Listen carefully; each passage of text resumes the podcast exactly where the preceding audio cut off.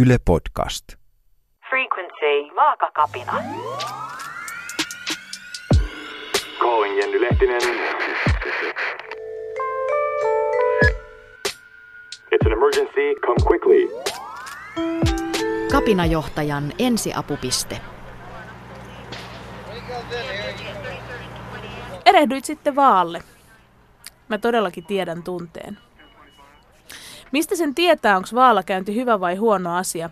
Vastaus siihen on tosi yksinkertainen. Jos vaan lukema herättää todella voimakkaita tunteita suuntaan tai toiseen, silloin kysymyksessä on huono asia. Jos on tosi pitkään antanut vaalle vallan määritellä sen, millainen ihminen on tai millainen päivä on, kestää oikeasti todella pitkään oppia kuuntelemaan itseään ja aitoja tuntemuksiaan ohi sen vaan lukeman. Siksi jos tunnistaa itsessään vaan lukeman triggeröivän vahingollista käytöstä, kannattaa ihan todella jättää se vaaka omaan arvoonsa mahdollisimman pitkäksi aikaa. Joskus sille vaalle kuitenkin astuu tahallaan tai puolivahingossa. Allekirjoittaneellekin kävi vähän aikaa sitten niin, ja kyllä, se vaan vääjäämätön tunnevaikutus oli tallella. Ei ihan niin vahvana kuin aiemmin, mutta sieltä se tuttu tunne heti syöksähti päälle. Ja se oli paras mittari mulle itselleni sen suhteen, että kannattaako sille vaalle mennä uudestaan. Mun ei kannata mennä pitkään aikaan, koska sen verran voimakas se tunnereaktio siitä vaan lukemasta tuli. Jos huoli mahdollisesta painonnoususta on oikeasti tosi valtava ja stressaava, mutta vaaka tuntuu enemmän viholliselta kuin ystävältä, niin voi miettiä itselleen muita mittareita sen hyvinvoinnin ja painonkin seuraamiseksi.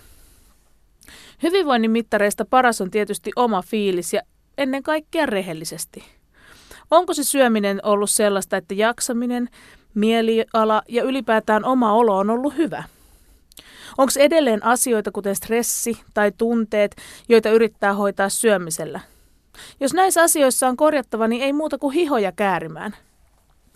Konkreettisista mittareista sitten puolestaan voi ottaa käyttöön vaikka tietyt joustamattomat housut, mutta jos niitäkin tulee tarve sovittaa joka päivä, niin se ei oikeasti lopulta ole yhtään sen parempaa kuin vaalla ramppaaminen. Hyvän elämän ei pidä olla ulkoisten ulottuvuuksien mittareiden varassa liikaa.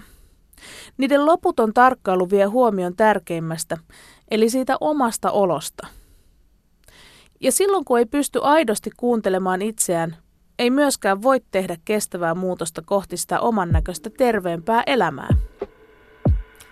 Siksi tämä meidänkin juttu on nimeltään Vaakakapina.